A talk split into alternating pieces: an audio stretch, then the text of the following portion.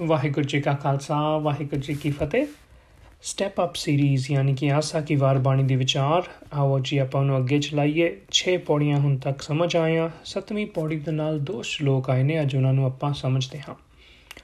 Connection ਜੋੜਨ ਵਾਸਤੇ 6ਵੀਂ ਪੌੜੀ ਦੇ ਵਿੱਚ ਸਮਝਿਆ, ਗੁਰੂ ਸਾਹਿਬ ਨੇ ਸਾਨੂੰ ਪ੍ਰੇਰਣਾ ਦਿੱਤੀ ਕਿ ਕਰਮ ਕਾਂਡਾਂ ਤੇ ਮਰਿਆਦਾਵਾਂ ਦੇ ਵਿੱਚ ਹੀ ਫਸਿਆ, ਜੋ ਕਿ ਸਾਰੇ ਧਰਮਾਂ ਦੇ ਵਿੱਚ ਹੀ ਪ੍ਰਚਲਿਤ ਹਨ। ਉਹਨਾਂ ਦੇ ਵਿੱਚ ਫਸਿਆ ਰਿਆਂ ਸਾਨੂੰ ਮੁਕਤੀ ਨਹੀਂ, ਸਾਨੂੰ ਪ੍ਰਾਪਤੀ ਨਹੀਂ ਮਿਲਣੀ। ਸੱਚਾ ਗਿਆਨ ਜਿਹੜਾ ਹੈ ਨਾ, ਜੋ ਕਿ ਸਾਰੇ ਧਰਮਾਂ ਦੇ ਵਾਸਤੇ ਇੱਕ ਸਮਾਨ ਹੈ। ਉਹਦੇ ਨਾਲ ਜੁੜਿਆ ਹੀ ਅਸੀਂ ਜਿਹੜਾ ਆਪਣਾ ਜੀਵਨ ਸਟੈਪ ਅਪ ਕਰ ਸਕਾਂਗੇ, ਇੱਕ ਕਦਮ ਉੱਪਰ ਚੱਕ ਸਕਾਂਗੇ। ਸਤਿਗੁਰ ਮਿਲਿਆ ਸਦਾ ਮੁਕਤ ਹੈ, ਮੁਕਤ ਹੋਵਾਂਗੇ ਇਹ ਬੰਧਨਾਂ ਤੋਂ। ਮੈਂ ਤੁਹਾਨੂੰ ਪਹਿਲਾਂ ਵੀ ਐਗਜ਼ਾਮਪਲ ਕੀਤੀ ਸੀ ਵੀ ਇੱਕ ਵਾਰੀ ਮੈਨੂੰ ਇੱਕ ਈਸਾਈ ਪਾਦਰੀ ਮਿਲਿਆ ਸੀ ਕ੍ਰਿਸਚੀਅਨ ਪਾਸਟਰ, ਤੇ ਉਹਨੇ ਮੈਨੂੰ ਗੱਲ ਕਹੀ ਸੀ, ਕਹਿੰਦੇ ਵੀ ਈਸਾਈ ਧਰਮ ਦਾ ਦੁਖਾਂਤ ਹੈ ਵੀ 2000 ਸਾਲਾਂ ਦੇ ਵਿੱਚ ਹੀ ਨਾ ਅਸੀਂ ਜੀਸਸ ਕ੍ਰਾਈਸਟ ਦੇ ਦਿੱਤੀਆਂ ਹੋਈਆਂ ਸਿੱਖਿਆਵਾਂ ਤੇ ਭੁੱਲ ਗਏ ਆ ਤੇ ਕੇਵਲ ਕਰਮ ਕਾਂਡਾਂ ਨੂੰ ਅਸੀਂ ਜਿਹੜਾ ਹੈ ਸਭ ਕੁਝ ਮੰਨੀ ਬੈਠੇ ਆ ਤੇ ਉਹਨੇ ਕਿਹਾ ਸੀ ਡਾਕਟਰੀਨ ਵਰਸਸ ਡੌਗਮਾ ਡਾਕਟਰੀਨ ਮਤਲਬ ਸਿਧਾਂਤ, ਜੋ ਜੀਸਸ ਕ੍ਰਾਈਸਟ ਡੌਗਮਾ ਮਤਲਬ ਜੋ ਰਿਚੁਅਲਸ ਨੇ ਜੋ ਅੱਜ ਧਰਮ ਦੇ ਵਿੱਚ ਆ ਗਏ। ਤੇ ਮੈਂ ਸੋਚਦਾ ਪਿਆ ਸੀ, ਉੱਥੇ ਮੈਂ ਕਿਹਾ ਸਿਰਫ ਕ੍ਰਿਸਚੀਅਨਿਟੀ 'ਚ ਨਹੀਂ, ਮੈਨੂੰ ਤਾਂ ਲੱਗਦਾ ਹਰ ਧਰਮ ਦੇ ਵਿੱਚ ਹੀ ਹੈ। ਖੈਰ ਸੋ ਇਸ ਇਹਨਾਂ ਚੀਜ਼ਾਂ ਤੋਂ ਆਪਾਂ ਉੱਪਰ ਉੱਠ ਕੇ ਸੱਚੇ ਗਿਆਨ ਨਾਲ ਸਮਝ ਤਾਂ ਲੈ ਲਿੱਤੀ ਜੋੜਦਾ ਗਏ, ਪਰ ਫਿਰ ਅਗਲਾ ਸਟੈਪ ਕੀ ਆਇਆ ਹੈ ਸਾਡੇ ਜੀਵਨ ਦੇ ਵਿੱਚ ਉਹਦਾ ਫਿਰ ਸਾਨੂੰ ਅੱਜ ਗੁਰੂ ਸਾਹਿਬ ਅੱਗੇ ਤੋਰ ਕੇ ਦੱਸਣਗੇ ਜੀ। ਆਓ ਇੱਕ ਵਾਰੀ ਉਚਾਰਨ ਪਕੋ ਸਾਂਝ ਕਰੀਏ। ਸਲੋਕ ਮਹਿਲਾ ਪਹਿਲਾ, ਹਉ ਵਿੱਚ ਆਇਆ, ਹਉ ਵਿੱਚ ਗਿਆ, ਹਉ ਵਿੱਚ ਜੰਮਿਆ, ਹਉ ਵਿੱਚ ਮੁਆ, ਹਉ ਵਿੱਚ ਦਿੱਤਾ, ਹਉ ਵਿੱਚ ਲਿਆ ਹਉ ਵਿੱਚ ਖਟਿਆ ਹਉ ਵਿੱਚ ਗਿਆ ਹਉ ਵਿੱਚ ਸਚਿਆਰ ਕੋੜਿਆਰ ਹਉ ਵਿੱਚ ਪਾਪ ਪੁੰਨ ਵਿਚਾਰ ਹਉ ਵਿੱਚ ਨਰਕ ਸੁਰਗ ਅਵਤਾਰ ਹਉ ਵਿੱਚ ਹੱਸੈ ਹਉ ਵਿੱਚ ਰੋਵੈ ਹਉ ਵਿੱਚ ਪਰਿਐ ਹਉ ਵਿੱਚ ਧੋਵੈ ਹਉ ਵਿੱਚ ਜਾਤੀ ਜਿਨਸੀ ਖੋਵੈ ਹਉ ਵਿੱਚ ਮੂਰਖ ਹਉ ਵਿੱਚ ਸਿਆਣਾ ਮੋਖ ਮੁਕਤ ਕੀ ਸਾਰ ਨ ਜਾਣਾ ਹਉ ਵਿੱਚ ਮਾਇਆ, ਹਉ ਵਿੱਚ ਛਾਇਆ, ਹਉ ਮੈਂ ਕਰ ਕਰ ਜੰਤੇ ਉਪਾਇਆ। ਹਉ ਮੈਂ ਬੂਝੈ ਤਾਂ ਦਰ ਸੂਝੈ, ਗਿਆਨ ਵਿਹੂਣਾ ਕਤ ਕਤ ਲੂਝੈ। ਨਾਨਕ ਹੁਕਮੀ ਲਿਖਿਆ ਲੇਖ, ਜੇ ਹਵੇਖੈ ਤੇ ਹਵੇਖ ਮਹਿਲਾ ਦੂਜਾ। ਹਉ ਮੈਂ ਇਹ ਜਾਤ ਹੈ, ਹਉ ਮੈਂ ਕਰਮ ਕਮਾਹੇ ਹਉ ਮੈਂ ਇਹ ਬੰਧਨਾ ਫਿਰ ਫਿਰ ਜੋਨੀ ਪਾਹੇ। ਹਉ ਮੈਂ ਕਿਥੋਂ ਉਪਜੈ, ਕਿਤ ਸੰਜਮ ਇਹ ਜਾਏ। ਹਉ ਮੈਂ ਇਹੋ ਹੁਕਮ ਹੈ ਪਿਆ ਕਿਰਤ ਫਿਰਾਏ। ਹਉ ਮੈਂ ਦੀਰਘ ਰੋਗ ਹੈ दारू ਪੀ ਇਸ ਮਾਹੇ। ਕਿਰਪਾ ਕਰੇ ਜੇ ਆਪਣੀ, ਤਾਂ ਗੁਰ ਕਾ ਸ਼ਬਦ ਕਮਾਹੇ। ਨਾਨਕ ਕਹੈ ਸੁਣੋ ਜਨੋ ਇਤ ਸੰਜਮ ਦੁਖ ਚਾਹੇ। ਸੋ ਤੁਸੀਂ ਨੋਟਿਸ ਕੀਤਾ ਹੋਣਾ ਕਿ ਇੱਕ ਵਰਡ ਦੁਬਾਰਾ ਦੁਬਾਰਾ ਰਿਪੀਟ ਹੋਇਆ ਹੈ, ਜਿਹਨੂੰ ਆਪਾਂ ਕਹਿੰਦੇ ਆ ਹਉਮੈ। ਜਾਂ ਹਉ ਵੀ ਵਰਡ ਹੈ ਤੇ ਹਉਮੈ ਵੀ ਦੋਨੋਂ ਵਰਡ ਇੱਕੋ ਹੀ ਵਰਡ ਦੇ ਬੇਸਿਕਲੀ ਦੋ ਫਾਰਮਸ ਨੇ। ਇਹ ਰਿਪੀਟ ਹੋਇਆ। ਇਹਦੇ ਤੇ ਗੁਰੂ ਸਾਹਿਬ ਜੋਰ ਚੋ। ਇਹਨੂੰ ਵੀ ਸਮਝਣਾ ਇੱਕ ਵਾਰੀ ਜ਼ਰੂਰੀ ਹੈ ਕੀ ਹੈ। ਦੇਖੋ ਇੰਗਲਿਸ਼ ਟ੍ਰਾਂਸਲੇਸ਼ਨ ਕਰੀਏ ਨਾ ਹਉਮੈ ਦੀ ਤੇ ਵਰਡ ਸਾਹਮਣੇ ਆਂਦਾ ਈਗੋ ਜਿਹਨੂੰ ਐਰੋਗੈਂਸ ਹੰਕਾਰ ਇਦਾਂ ਦੇ ਸੰਬੰਧ ਦੇ ਵਿੱਚ ਜੁੜਿਆ ਜਾਂਦਾ, ਸੋ ਇਦਾਂ ਹਉਮੈ ਨੂੰ ਸਮਝਿਆ ਜਾਂਦਾ।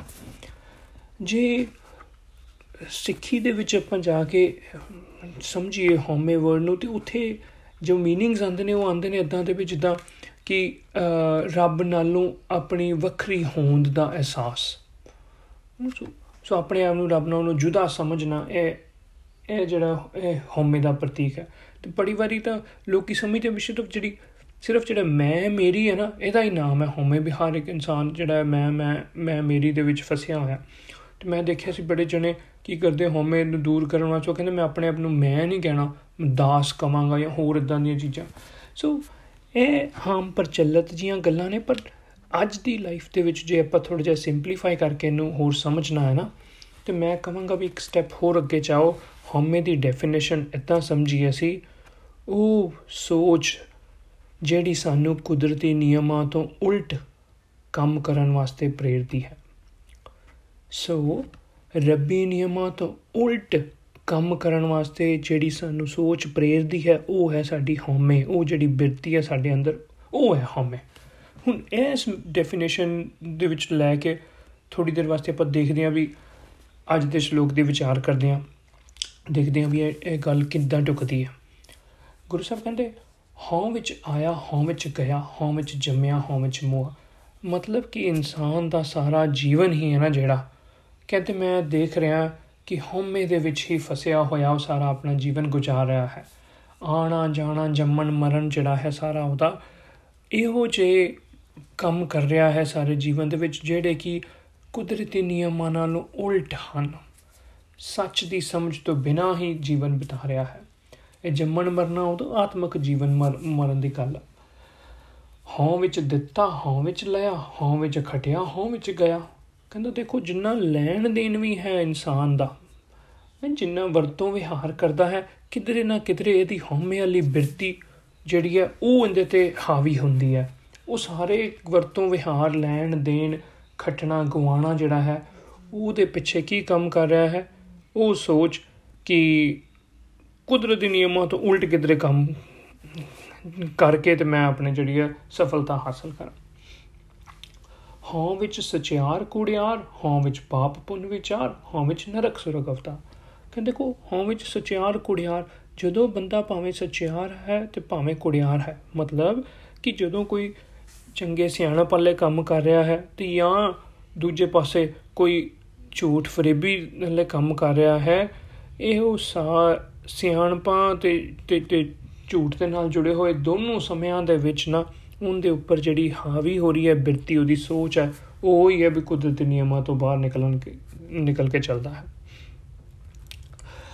ਹਾਂ ਵਿੱਚ ਪਾਪ, ਪੁੰਨ ਵਿਚਾਰ, ਨਰਕ ਸੁਰਖ ਪਾਪ ਤੇ ਪੁੰਨ ਜਿਹੜੇ ਘੜੇ ਹੋਏ ਨੇ ਬੰਦੇ ਨੇ ਤੇ ਉਹਦੇ ਕਈ ਕਈ ਵਿਚਾਰਾਂ ਕਰਦੇ, ਇਹ ਵੀ ਕੁਦਰਤੀ ਨਿਯਮਾਂ ਨਾਲ ਉਲਟ ਹਨ। ਤੇ ਨਰਕ ਸੁਰਖ ਇਹ ਵੀ ਜਿਹੜੇ ਨੇ ਆਪ ਹੀ ਬੰਦੇ ਦੇ ਘੜੇ ਹੋਏ ਹਨ। ਨਾ ਸੋ ਇਦਾਂ ਦੀਆਂ ਚੀਜ਼ਾਂ ਜਿਹੜੀਆਂ ਸੱਚ ਨਾਲੋਂ ਵੱਖਰੀਆਂ ਹਨ, ਅਲੱਗ ਲੈ ਕੇ ਜਾਂਦੀਆਂ ਹਨ, ਪੁੱਠੀਆਂ ਹਨ, ਉਹਨਾਂ ਦੇ ਨਾਲ ਬੰਦਾ ਜੁੜਿਆ ਹੋਇਆ ਹਾਂ। ਵਿੱਚ ਹੱਸਾ ਹਾਂ ਵਿੱਚ ਰੋਵਾ, ਹਾਂ ਵਿੱਚ ਭਰੀਆ ਹਾਂ ਵਿੱਚ ਧੋਵਾ। ਹਾਂ ਵਿੱਚ ਜਾਤੀ ਜਿੰਸੀ ਖੋਵਾ ਇਹ ਵੀ ਇਕੱਠੇ ਤਿੰਨੋਂ ਲਾਈਨਾਂ ਸਮਝ ਲੈਣਾ ਹਾਂ ਵਿੱਚ ਹੱਸਾ ਰੋਵਾ ਜਦੋਂ ਕੋਈ ਚੰਗਾ ਟਾਈਮ ਖੁਸ਼ੀ ਦਾ ਆਂਦਾ ਹੈ ਜਾਂ ਕੋਈ ਗਮੀ ਦਾ ਟਾਈਮ ਆਂਦਾ ਹੈ ਜੀਵਨ ਦੇ ਵਿੱਚ, ਉਦੋਂ ਵੀ ਜਿਹੜਾ ਹੈ ਹਉਮੈ ਦੇ ਵਿੱਚ ਹੀ ਇਨਸਾਨ ਫਸਿਆ ਹੈ। ਹਉ ਵਿੱਚ ਭਰੀਆ ਹਉ ਵਿੱਚ ਧੋਵਾ ਭਰੀਆ ਧੋਵਾ ਮੈਲ।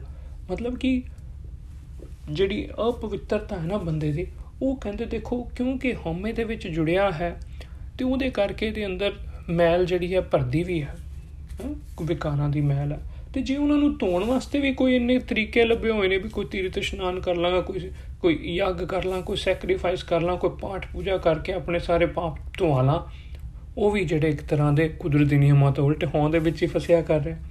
ਹੋਵੇਂ ਤੇ ਹੋਵੇਂ ਜਾਤੀ ਜਿੰਸੀ ਖੋਵਾ ਤੇ ਜਾਤਾਂ ਤੇ ਜਿੰਸਾਂ ਦੇ ਵਿੱਚ ਮਤਲਬ ਕਿ ਸੋਸ਼ਲ ਸਟੇਟਸ ਮੈਂ ਉੱਚਾ, ਮੈਂ ਨੀਵਾ ਰੇਸ ਰੇਸਿਜ਼ਮ ਦੇ ਹਿਸਾਬ ਨਾਲ ਕਿ ਮੈਂ ਜਿਹੜਾ ਹੈ ਸੁਪੀਰੀਅਰ ਹਾਂ ਇਦਾਂ ਦੀਆਂ ਚੀਜ਼ਾਂ ਦੇ ਵਿੱਚ ਹੀ ਫਸਿਆ ਹੋਇਆ। ਹੈ ਇਹ ਵੀ ਸਾਰੇ ਹਉਮੈ ਦਾ ਹੀ ਰੂਪ ਹਨ। ਹਉ ਵਿੱਚ ਮੂਰਖ, ਹਉ ਵਿੱਚ ਸਿਆਣਾ, ਮੋਖ ਮੁਕਤ ਕੀ ਸਾਰ ਨਾ ਜਾਣਾ। ਕਹਿੰਦੇ ਜਦੋਂ ਇਨਸਾਨ ਮੂਰਖ ਬੰਦਾ ਹੈ ਜਾਂ ਜਦੋਂ ਸਿਆਣਾ ਬੰਦਾ ਹੈ, ਭਾਵ ਜਦੋਂ ਨਕਮੇ ਵਾਲੇ ਕੰਮ ਕਰ ਰਿਹਾ ਤੇ ਜਾਂ ਸਿਆਣੇ ਪਾਲੇ ਕੰਮ ਕਰ ਰਿਹਾ, ਦੋਨਾਂ ਦੇ ਵਿੱਚ ਉਹ ਉਹ ਇਨਸਾਨ ਜਿਹੜਾ ਹੈ ਦਰਸਲ ਅਣਜਾਣੇ ਦੇ ਵਿੱਚ ਹੀ ਕੁਦਰਤੀ ਨਿਯਮਾਂ ਨੂੰ ਸਮਝ ਹੀ ਨਹੀਂ ਪਾ ਰਿਹਾ। ਮੋਖ ਮੁਕਤ ਕੀ ਸਾਰ ਨਾ ਜਾਣੋ, ਉਹਨੂੰ ਸਮਝ ਹੀ ਨਹੀਂ ਆ ਰਿਹਾ, ਮੈਂ ਫਸਿਆ ਹੋਇਆ ਹਾਂ ਸਾਰੀਆਂ ਚੀਜ਼ਾਂ ਦੇ ਕਰਕੇ। ਹੈ ਸਤਗੁਰ ਮਿਲਿਆ ਸਦਾ ਮੁਕਤ ਹੈ ਪਿਛਲੀ ਪੌੜੀ ਦੇ ਵਿੱਚ ਆ ਜੋ ਮੁਕਤ ਨੂੰ ਸਮਝ ਨਹੀਂ ਆਉਂਦਾ, ਮੋਖ ਮੁਕਤ ਕੀ ਸਾਰ ਨਾ ਜਾਣਨ ਨੂੰ ਇੰਪੋਰਟੈਂਸ ਹੀ ਨਹੀਂ ਪਤਾ। ਹਾਂ ਵਿੱਚ ਮਾਇਆ ਹਾਂ ਵਿੱਚ ਛਾਇਆ। ਬਸ ਮਾਇਆ ਦੇ ਬੰਧਨਾਂ ਦੇ ਵਿੱਚ ਹੀ ਇਹੋ ਜਿਹਾ ਫਸਿਆ ਹੋਇਆ ਹੈ ਕਿ ਨਿਕਲ ਨਹੀਂ ਪਾ ਰਿਹਾ। ਹਾਂ ਮੈਂ ਕਰ ਕਰ ਜੰਤ ਪਾਇਆ। ਕਹਿੰਦੇ ਦੇਖੋ ਵੀ ਮੁੜ ਮੁੜ ਪੈਦਾ ਹੋ ਰਿਹਾ ਹੈ ਮੁੜ ਮੁੜ ਇਹਦੇ ਅੰਦਰ ਜਿਹੜੇ ਹੈ ਹੋਰ ਹੋਰ ਇਦਾਂ ਦੇ ਬਿਰਤੀਆਂ ਜਿਹੜੀਆਂ ਨੇ ਉਹ ਪੈਦਾ ਹੋ ਰਹੀਆਂ ਹਨ। ਕਿਹੜੀਆਂ? ਜਿਹੜੀਆਂ ਇਹਨੂੰ ਹੋਰ ਹਉਮੈ ਨਾਲ ਜੋੜ ਰਹੀਆਂ ਹਨ। ਹਉਮੈ ਬੂਝ ਹੈ, ਤਾਂ ਦਰ ਸੁਝ ਹੈ। ਗਿਆਨ ਵੀ ਹੋਣਾ ਕਤ ਕਤ ਲੂਝ ਹੈ। ਜਿੰਨੀ ਦੇਰ ਤੱਕ ਇਹਨੂੰ ਸਮਝ ਨਹੀਂ ਨਾ ਇਨਸਾਨ ਨੂੰ ਕਿ ਮੇਰਾ ਜੀਵਨ ਕਿੱਦਾਂ ਗਰਕ ਹੋ ਰਿਹਾ ਹੈ, ਹਉਮੈ ਵਿੱਚ ਫਸਿਆ, ਉਨੀ ਦੇਰ ਤੱਕ ਇਹਨੂੰ ਉਹਦੇ ਚੋਂ ਨਿਕਲਣ ਦਾ ਸਾਧਨ ਹੀ ਨਹੀਂ, ਤਰੀਕਾ ਹੀ ਨਹੀਂ, ਸਮਝ ਹੀ ਨਹੀਂ ਲੱਭਣੀ। ਹਉਮੈ ਬੂਝ ਹੈ। ਜੇ ਸਮਝਣਾ ਸ਼ੁਰੂ ਹੋਏ ਵੀ ਹਾਂ, ਪਹਿਲਾਂ ਪਤਾ ਚੱਲੇ ਨਾ ਮੇਰੇ ਪ੍ਰੋਬਲਮ ਹੈ, ਫਿਰ ਬੰਦਾ ਉਹਦਾ ਸੋਲੂਸ਼ਨ ਲੱਭ ਸਕਦਾ। ਜੇ ਪਤਾ ਹੀ ਨਹੀਂ ਪ੍ਰੋਬਲਮ ਹੈ ਐਕਨੋਲਜ ਨਹੀਂ ਕਰ ਰਿਹਾ, ਫਿਰ ਕਿਤੋਂ ਹੱਲ ਲੱਭਣਾ? ਗਿਆਨ ਵੀ ਹੋਣਾ ਕਤ ਕਤ ਲੁਚੇ ਤੇ ਗਿਆਨ ਤਾਂ ਹੈ ਨਹੀਂ, ਬਸ ਕੇਵਲ ਗੱਲਾਂ ਬਾਤਾਂ ਨਾਲ ਬਹਿਸ ਵਸਈਏ ਦੇ ਵਿੱਚ ਪੈ ਕੇ ਆਪਣੇ ਆਪ ਨੂੰ ਸਿਆਣਾ ਸਾਬਤ ਕਰ ਰਿਹਾ ਹੁੰਦਾ। ਨਾਨਕ ਹੁਕਮੀ ਲਿਖੀ ਹੈ ਲੇਖ, ਜਿਹਾ ਵੇਖਿਆ ਤੇ ਹਾ ਵੇਖ। ਇੱਥੇ ਸਮਝਣਾ। ਕਹਿੰਦੇ ਨਾਨਕ ਹੁਕਮੀ ਲਿਖੀ ਹੈ ਲੇਖ, ਇਹ ਸਮਝ ਜੋ ਵੀ ਹੈ ਜਿਹੜੀ ਹਉਮੈ ਦੇ ਵਿੱਚ ਫਸਣਾ, ਇਨਸਾਨ ਦਾ ਸਾਰਾ ਜੀਵਨ ਹੀ ਉਸ ਹਉਮੈ ਦੇ ਵਿੱਚ ਹੀ ਬੀਤ ਜਾਣਾ ਤੇ ਉਹਨੂੰ ਅਹਿਸਾਸ ਹੀ ਨਾ ਹੋਣਾ ਇਹਦੇ ਚੋਂ ਮੁਕਤ ਕਿਵੇਂ ਹੋਣਾ ਹੈ? ਦਰਸਲ ਹੈ ਵੀ ਇੱਕ ਰੱਬੀ ਹੁਕਮ ਹੈ। ਰੱਬੀ ਨਿਯਮ ਦੇ ਵਿੱਚ ਹੀ ਸਾਰੇ ਇਨਸਾਨ ਕੋਈ ਇੱਕ ਇਨਸਾਨ ਹੀ ਸਾਰੇ ਇਨਸਾਨ ਇਨਫੈਕਟ ਇੱਕ ਹੋਰ ਥਾਵੇਂ ਗੁਰੂ ਗ੍ਰੰਥ ਸਾਹਿਬ ਚ ਗੁਰੂ ਸਾਹਿਬ ਨੇ ਕਿਹਾ ਕਿ ਜਿੱਦਾਂ ਸਾਰੇ ਕਿਸੇ ਜਾਨਵਰ ਨੂੰ ਕੋਈ ਰੋਗ ਲੱਗਾ, ਕਿਸੇ ਨੂੰ ਕੋਈ ਰੋਗ ਲੱਗਾ, ਆਮ ਤੌਰ ਤੇ ਕਿਹਾ ਜਾਂਦਾ ਵੀ ਕੁੱਤੇ ਨੂੰ, ਆਪਾਂ ਕਹਿੰਦੇ ਵੀ ਇਹਨੂੰ ਲਾਲਚ ਦਾ ਰੋਗ ਲੱਗਾ ਗ੍ਰੀਡੀ ਡੌਗ ਹਨ ਇਦਾਂ ਹੀ ਹਾਥੀ ਦੇ, ਇਹਨੂੰ ਕਾਮ ਦਾ ਰੋਗ ਲੱਗਾ ਇਦਾਂ ਹੀ ਗੁਰੂ ਸਾਹਿਬ ਕਹਿੰਦੇ, ਹਉਮੈ ਰੋਗ ਮਾਨੁਕ ਕੋ ਦੀਨਾ, ਬੰਦੇ ਨੂੰ ਹਉਮੈ ਦਾ ਰੋਗ ਲੱਗਾ ਸੋ ਨਾਨਕ ਹੁਕਮੀ ਲਿਖੀ ਹੈ ਇਹ ਹੁਕਮ ਦੇ ਵਿੱਚ ਹੀ ਹੈ, ਇਹ ਬਿਰਤੀ ਸਾਡੇ ਅੰਦਰ ਜਿਹੜੀ ਹੈ ਆਈ ਹੋਈ ਹੈ। ਜੇ ਹਾਂ ਵੇਖਾਂ, ਤੇ ਹਾਂ ਵੇਖ, ਮਤਲਬ ਕਿ ਜਿਹੋ ਜੀ ਬੰਦੇ ਦੀ ਸੰਗਤ ਤੇਹੋ ਜਿਹੀ ਰੰਗਤ ਹਉਮੈ ਦੇ ਵਿੱਚ ਹੀ ਗਰਸਿਆ ਸਾਰਾ ਟਾਈਮ ਤੇ ਫਿਰ ਇਹਦੇ ਨਾਲ ਹਉਮੈ ਦੇ ਵਿੱਚ ਹੀ ਕਹ ਲੋ ਵੀ ਉਹ ਵੱਧਦੀ ਹੀ ਜਾਂਦੀ ਹੈ ਉਹਦੀ ਹਉਮੈ, ਇਹਦੇ ਚੋਂ ਬਾਹਰ ਨਹੀਂ ਨਿਕਲ ਪਾ ਰਿਹਾ। ਸੋ ਇਹ ਇਸੇ ਤਰੀਕੇ ਜੇ ਹਾਂ ਵੇਖਿਆ ਤੇ ਹਾਂ ਵੇਖ ਉਦਾਂ ਦਾ ਜਿਹੋ ਜੇ ਆਪਣੇ ਆਲੇ ਦੁਆਲੇ ਚੀਜ਼ਾਂ ਦੇਖਦਾ ਹੈ, ਉਹ ਜਿਹਾ ਹੀ ਉਹਦਾ ਵੇਖ ਬਣ ਜਾਂਦਾ ਹੈ, ਉਹ ਜਿਹੀ ਉਹਦੇ ਸ਼ਖਸੀਅਤ ਬਣ ਜਾਂਦੀ ਹੈ ਬੰਦੇ ਦੀ। ਅਗਲਾ ਸ਼ਲੋਕ, ਇਹਦੇ ਵਿੱਚ ਗੁਰੂ ਸਾਹਿਬ ਦੱਸਦੇ ਹਨ ਵੀ ਹੁਣ ਇਸ ਹਉਮੈ ਕਰਕੇ ਜੀਵਨ ਜਿਹੜਾ ਵਿਅਰਥ ਜਾ ਰਿਹਾ ਹੈ, ਜਿਹੜੇ ਇਸ ਪੰਬਲ ਪੂਸੇ 'ਚ ਫਸ ਗਏ ਹੋਏ ਹਨ, ਇਹਦੇ ਚੋਂ ਬਾਹਰ ਕਿਵੇਂ ਨਿਕਲੀ ਹੈ? ਗੁਰੂ ਦੂਜੇ ਪਾਤਸ਼ਾਹ, ਹਉਮੈ ਇਹ ਹਾਂ ਜਾਤ ਹੈ, ਹਉਮੈ ਕਰਮ ਕਮਾਹੇ। ਕਹਿੰਦੇ ਦੇਖੋ ਵੀ ਇਹ ਹਉਮੈ ਦਾ ਇੱਕ ਤਰ੍ਹਾਂ ਦਾ ਕਹਿ ਲਓ ਵੀ ਸੁਭਾਅ ਹੈ ਕਿ ਬੰਦਾ ਹਉਮੈ ਦੇ ਵਿੱਚ ਫਸਿਆ ਹੀ ਕਰਮ ਕਮਾਏ, ਕਰਮ ਕਾਂਡ ਜਿਹੜੇ ਨੇ ਉਹ ਕਰੀ ਜਾ ਰਿਹਾ ਹੈ ਰਿਚੁਅਲਸ ਦੇ ਵਿੱਚ ਵੀ ਫਸਿਆ। ਜਾਤਾਂ ਪਾਤਾਂ ਦੇ ਵਿਤਕਰੇ ਵੀ ਜਿਹੜੇ ਨੇ ਉਹ ਵੀ ਉੱਚ ਨੀਚ ਦੇ ਵਿੱਚ ਫਸਣਾ ਹੈ, ਸਾਰੇ ਹਉਮੈ ਕਰਕੇ। ਹਉਮੈ ਹੀ ਬੰਧਨਾ, ਫਿਰ ਫਿਰ ਜੋਨੀ ਪਾਏ। ਇਦਾਂ ਬੰਧਨਾ ਦੇ ਵਿੱਚ ਫਸਿਆ ਹੋਇਆ ਜਨਮ ਮਰਨ ਦੇ ਗੇੜ ਜੂਨਾ ਦੇ ਵਿੱਚ ਪਿਆ ਹੋਇਆ ਹੈ।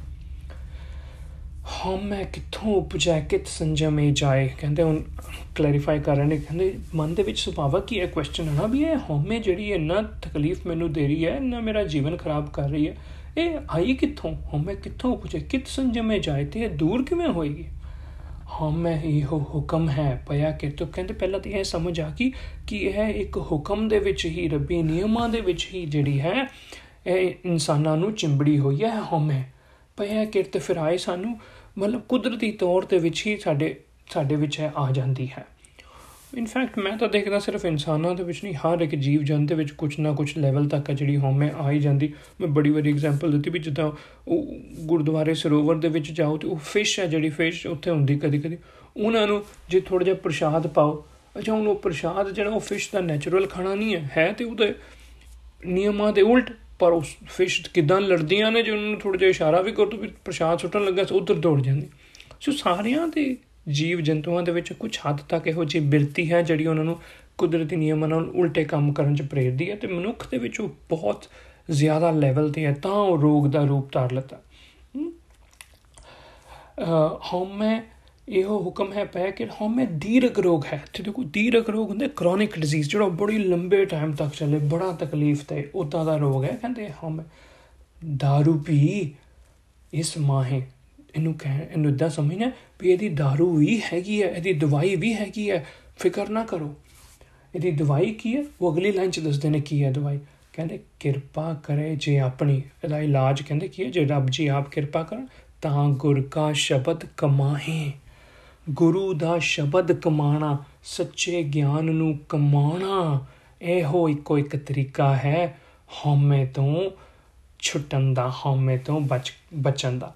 ਨਾਨਕ ਕਹੈ, ਸੁਣੋ ਜਨੋ, ਇਤ ਸੰਜਮ ਦੁਖ ਜਾਏ। ਕਹਿੰਦੇ ਐਸ ਸੰਜਮ ਐਸ ਤਰੀਕੇ ਦੇ ਨਾਲ ਇਹ ਜਿਹੜਾ ਹਉਮੈ ਦਾ ਦੁੱਖ ਹੈ, ਇਹਦੇ ਤੋਂ ਛੁਟਕਾਰਾ ਪੈ ਸਕਦਾ ਉਹ ਸੰਜਮ ਕੀ ਹੈ?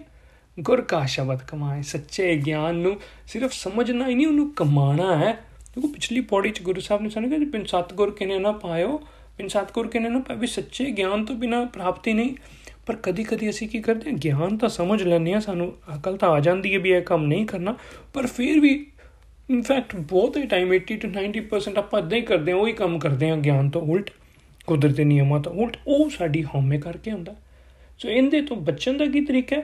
ਕਿ ਗੁਰੂ ਦੇ ਸ਼ਬਦ ਨੂੰ ਅਸੀਂ ਕਮਾਣਾ ਹੈ, ਉਸ ਗਿਆਨ ਨੂੰ ਅਸੀਂ ਪ੍ਰੈਕਟਿਸ ਵਿੱਚ ਲੈ ਕੇ ਆਣਾ ਪ੍ਰੈਕਟਿਸ ਦੇ ਨਾਲ ਹੀ ਜਿਹੜੀ ਸਾਡੀ ਹੈ, ਜਿਹੜੀ ਹਉਮੈ ਵਾਲੀ ਬਿਰਤੀ ਹੈ, ਉਹ ਦੂਰ ਹੋ ਸਕੇਗੀ, ਗੁਰ ਸ਼ਬਦ ਦੀ ਪ੍ਰੈਕਟਿਸ ਤੇ ਐਗਜ਼ਾਮਪਲ ਲੈਣ ਵਾਸਤੇ ਆਪਾਂ ਗੱਲ ਕਰ ਸਕਦੇ ਹਾਂ ਵੀ ਜਿੱਦਾਂ ਆਮ ਹੀ ਕਿਹਾ ਜਾਂਦਾ 올ਡ ਹੈਬਿਟਸ ਡਾਈ ਹਾਰਡ ਕਿ ਬੰਦੇ ਨੂੰ ਕੋਈ ਭੈੜੀਆਂ ਆਦਤਾਂ ਪਈਆਂ, ਉਹਨਾਂ ਕਹਿੰਦੇ ਮੁਸ਼ਕਲ ਹੀ ਛੁੱਟਦੀਆਂ ਨੇ। ਆਪਾਂ ਵੀ ਬੜੀ ਵਾਰੀ ਇਦਾਂ ਦੇ ਕੰਮ ਕਰ ਲੈਂਦੇ ਆ ਵੀ ਵਾਰ-ਵਾਰ ਗਲਤ ਕੰਮ ਕਰਦੇ ਆ ਜਿਹੜਾ ਨਹੀਂ ਵੀ ਕਰਨਾ, ਵੀ ਕੋਈ ਚੀਜ਼ ਖਾਣੀ ਆ, ਖਾਣ ਪੀਣ ਲੱਗਿਆ ਆਪਾਂ ਗਲਤ ਚੋਇਸ ਕਰਦੇ ਨੇ, ਕਿਉਂ?